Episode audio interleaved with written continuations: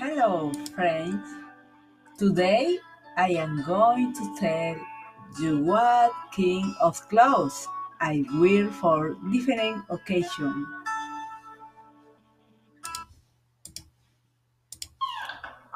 When I am at home, I usually in sportswear or pajamas.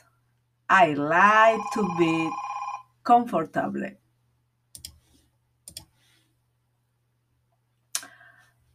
For work, I usually wear a blouse, a jacket.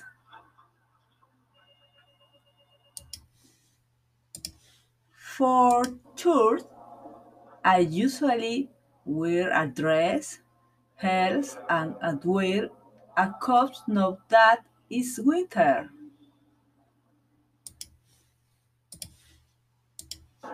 When I go out with friends or family gatherings, I like to wear jeans and sweater. Thank you for attention.